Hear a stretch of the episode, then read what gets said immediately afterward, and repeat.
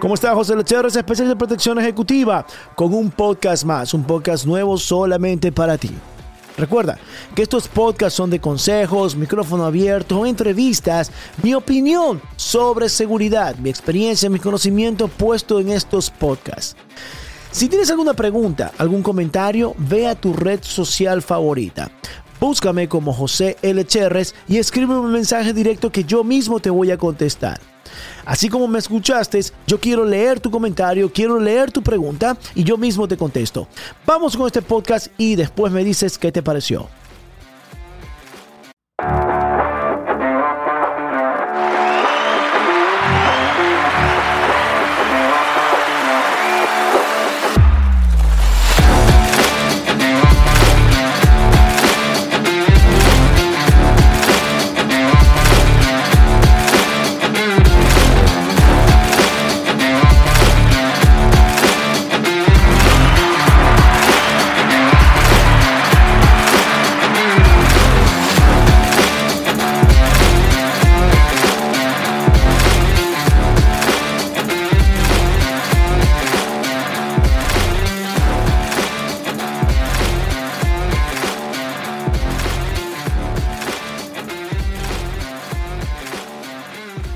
¿Cómo está mi gente? José Lecherres, especialista de protección ejecutiva. Otro podcast más por acá, por todas estas plataformas de audio. Muchísimas gracias a todas las personas que me están escuchando por, no sé, a lo mejor por Amazon Music, por Spotify, por, eh, no sé, por todas las plataformas de podcast. Apple, iTunes, eh, iHeartRadio, por todas las plataformas de audio, de música. Usted puede buscar José Lecherres y puede bajar mi playlist, puede bajar toda mi playlist, toda mi lista de reproducción de todos los comentarios, todas las cosas que hablo aquí por esta plataforma, por el micrófono. Tengo como micrófono abierto yo. Este podcast, como lo dice el título, los femicidios, las muertes de las mujeres en México. Es alarmante, es alarmante eh, veamos también esto es caso, cosa de seguridad, cosa de protección, cosa de análisis de riesgo. Vemos todo lo que está pasando en México con la muerte de mujeres. Eh, ya algunos medios, lo que he leído, eh, el averaje de muertes de mujeres al día en México, estamos hablando de 10 mujeres al día. 10 mujeres al día. Impresionante, impresionante. Son 10 mujeres que mueren al día en México. Y por ahí algunas se hacen conocidas o se hacen famosas o se hacen no famosas, sino que la noticia llega a todo el mundo en general. Es, es sinceramente penoso de que la justicia en México para la mujer, o sea, no haya justicia para las mujeres. No haya justicia para la mujer en México hay una, un que me importismo, hay una no veo nada, no sé, o no hay pruebas, o no hay seguimiento. O sea, imagínense, imagínense perder a una hermana, perder a tu madre, perder a tu esposa, perder una novia, perder una hija. Es triste ver esto que está pasando en, en México. Eh, de la desaparición de las mujeres. Por eso es que nosotros, bueno, en algunos países que me están escuchando, aquí en Estados Unidos vemos en los noticieros latinos, vemos también en lo que es aquí en Miami, la Florida, en Texas, en California. Se ve los, la, la noticia de la desaparición o muerte de alguna, de alguna mexicana. El día de ayer salió ya en todos los medios, no sé, por eso repito, allá en, Latinoamérica, en Centroamérica, si llegan a ver esas noticias a nivel mundial, pero por eso es que uso mi plataforma para dejarles saber, pero eh, leamos, leamos esta noticia, leamos esta noticia, dice eh, el misterio sobre la muerte de, de Ariadna López, hallada golpeada y sin vida en una carretera en Tepoztlán. Tepoztlán. Nombres difíciles que tienen los nombres de México, las ciudades, pero bueno. Tepoztlán. La Fiscalía de Morelos asegura que la mujer falleció por broncoaspiración, aunque todavía no queda descartado que se trate de un femicidio. Dice por aquí, eh, femicidios en México. busca de, lo, de, los de los femicidas de México. Las fiscalías que investigan las muertes violentas de mujeres con mirada de género son recientes en la justicia mexicana y han tenido que construir métodos y formas de lidiar con la parte más brutal de la misoginia de la sociedad. El país accedió a la intimidad de estas unidades en la Ciudad de México y en el estado de Morelos para documentar cómo trabajan quienes persiguen a los femicidas.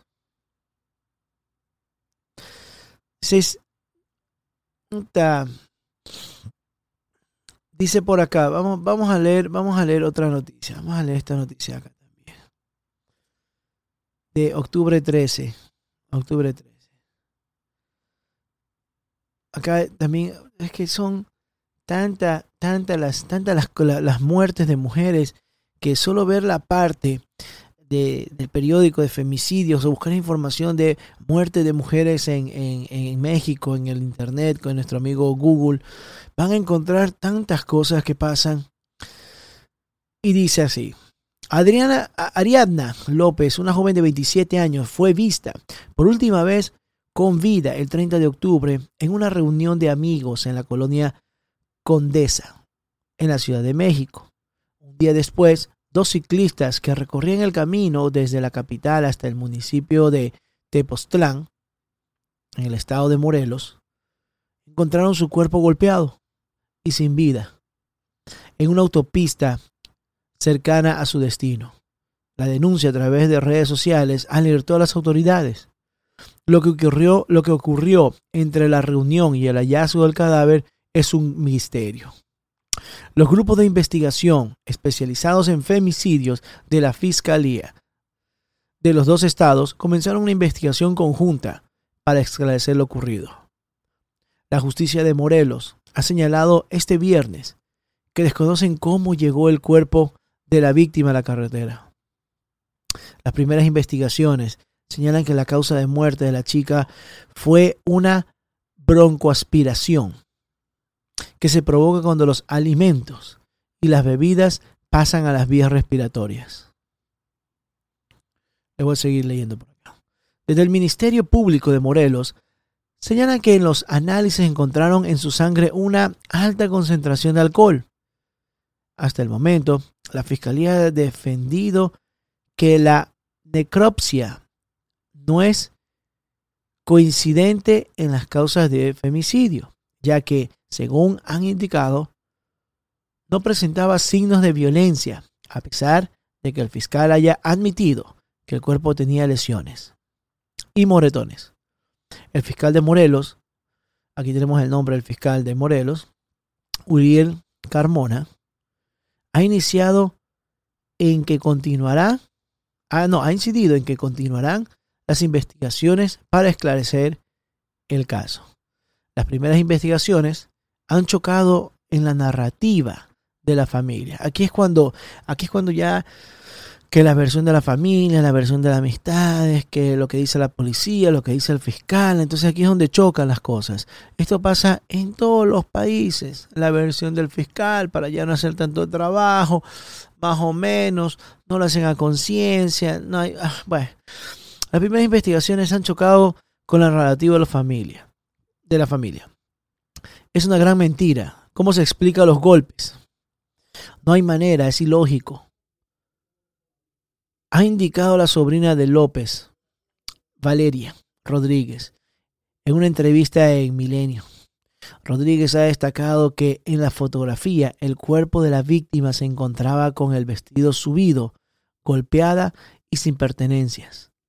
El fiscal ha, defendido que los golpes podrían haber, eh, eh, deberse a que podrían haber tratado de reanimarla. Imagínense, golpes en el cuerpo para poder reanimarla. Tremendos golpes. El pasado miércoles, Ricardo Calderón, uno de los ciclistas que encontró el cuerpo, contaba a través de sus redes sociales el hallazgo de López un día antes. Calderón compartió imágenes de detalles con los tatuajes de la joven con el fin de identificarla. Un pequeño dinosaurio minimalista una flor, un paisaje y un escrito con su nombre Ariadna. Deseo también que nunca más ninguna tenga que sufrir algo así. Que ninguna tenga que buscar a sus hijas, esposas, primas, novias, hermanas, escribió el ciclista Calderón. Los familiares y amigos de la joven se reunieron en un velatorio en la Ciudad de México tres días después del hallazgo de su cuerpo para despedirla. Raúl Astudillo, un empresario que aseguraba haber estado con la joven y varios amigos la última vez que la vio con vida, contaba ante los medios que fue la primera persona en declarar. Astudillo celebró una reunión con varios amigos en su casa, en la que, según señaló, había asistido López, tras haber estado en una de las sucursales del restaurante Fisher. Para la gente que vive en para gente que vive allá en, en México. Una de las amigas de la joven, Sara Martínez, pidió justicia en el pasado jueves. No vamos a parar, señalaba Martínez frente a los periodistas en, en, relación con la búsqueda de información para aclarar lo sucedido. El caso iba a ser investigado en un principio por parte de la Fiscalía de Morelos, aunque horas más tarde la justicia de Ciudad de México informó de su incorporación en el caso.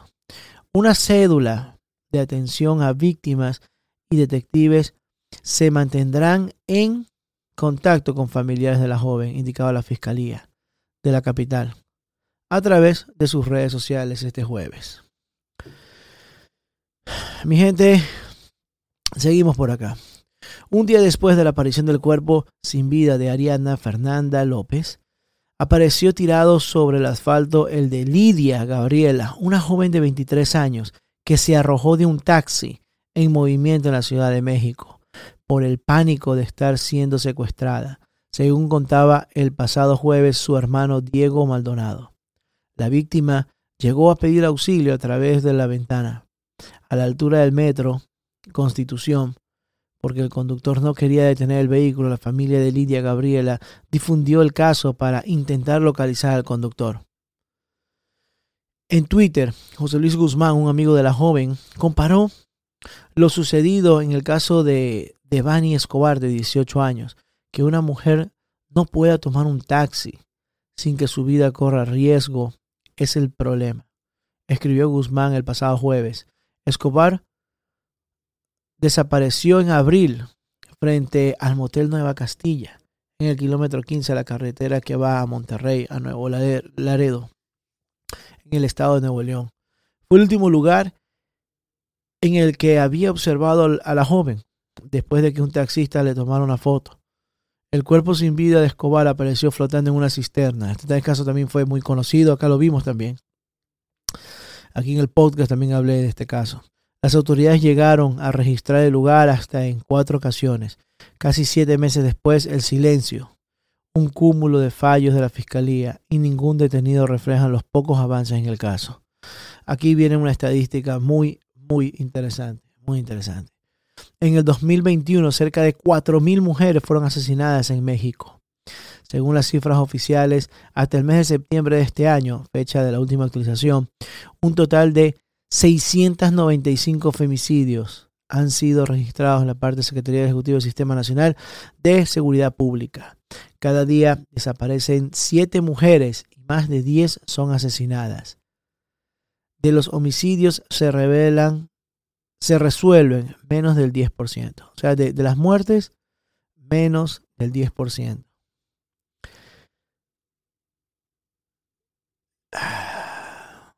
¿Qué les puedo decir, mi gente?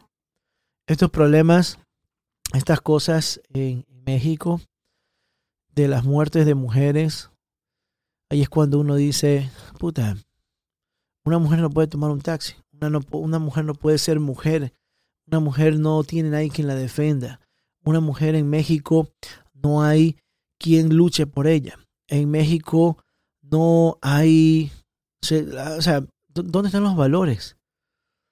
O, siguen más allá del machismo o más allá del que me importismo. O sea, ¿qué, qué está, qué, qué pasa? ¿Qué, ¿Qué está sucediendo?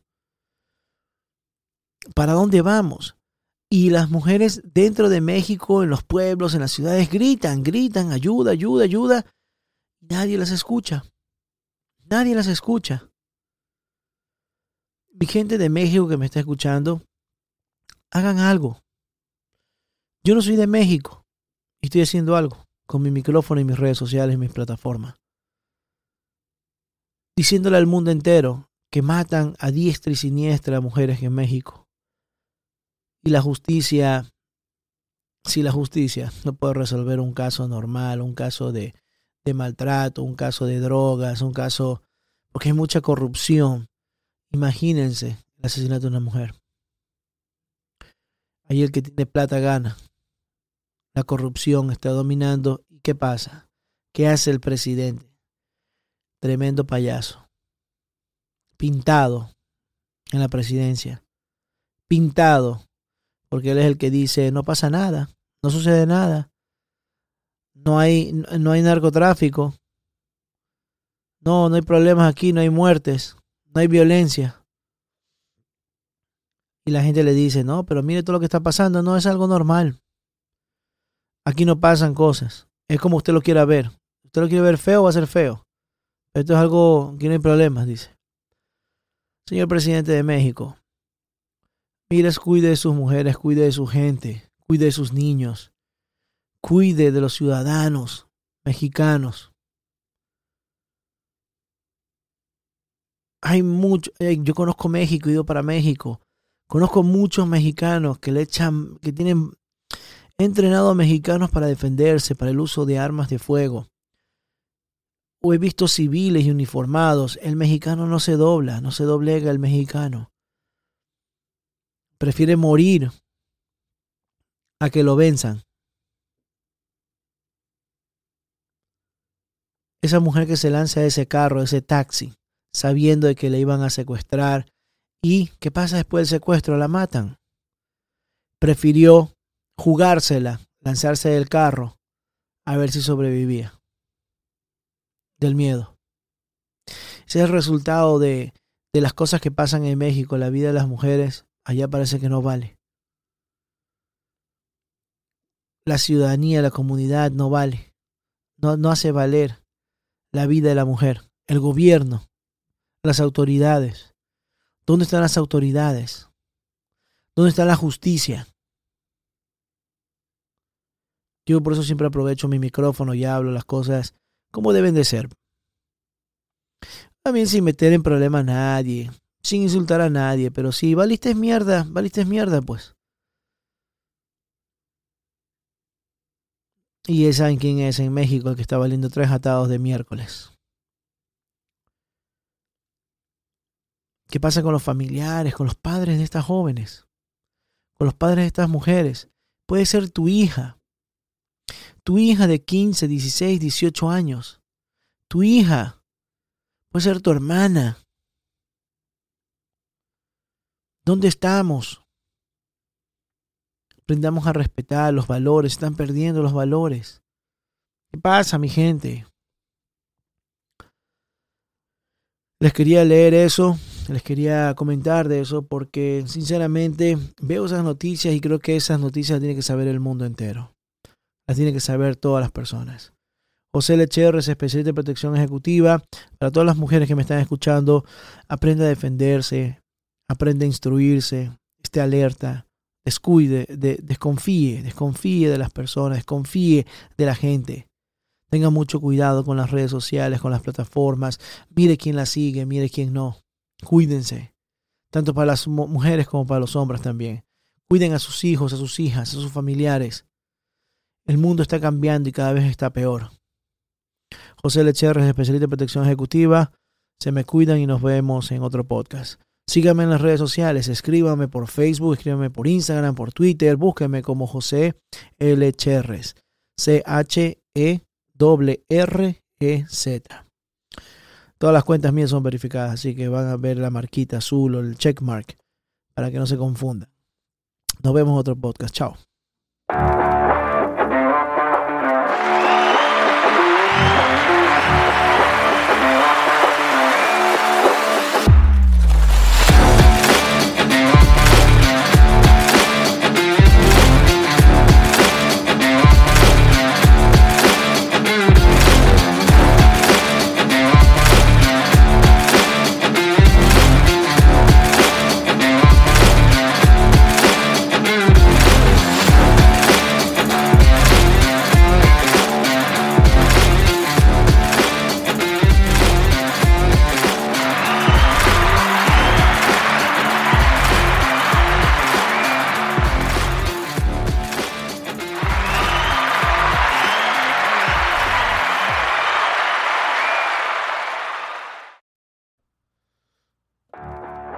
Bueno, eso fue todo. Espero te haya gustado el podcast.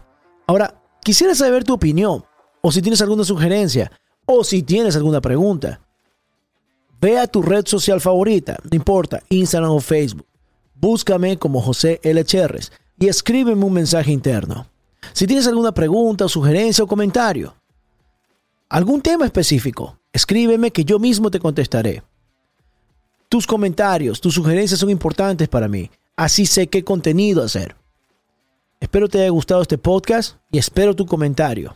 José Lecherres, especialista en protección ejecutiva, y nos escuchamos en un próximo podcast. Chao.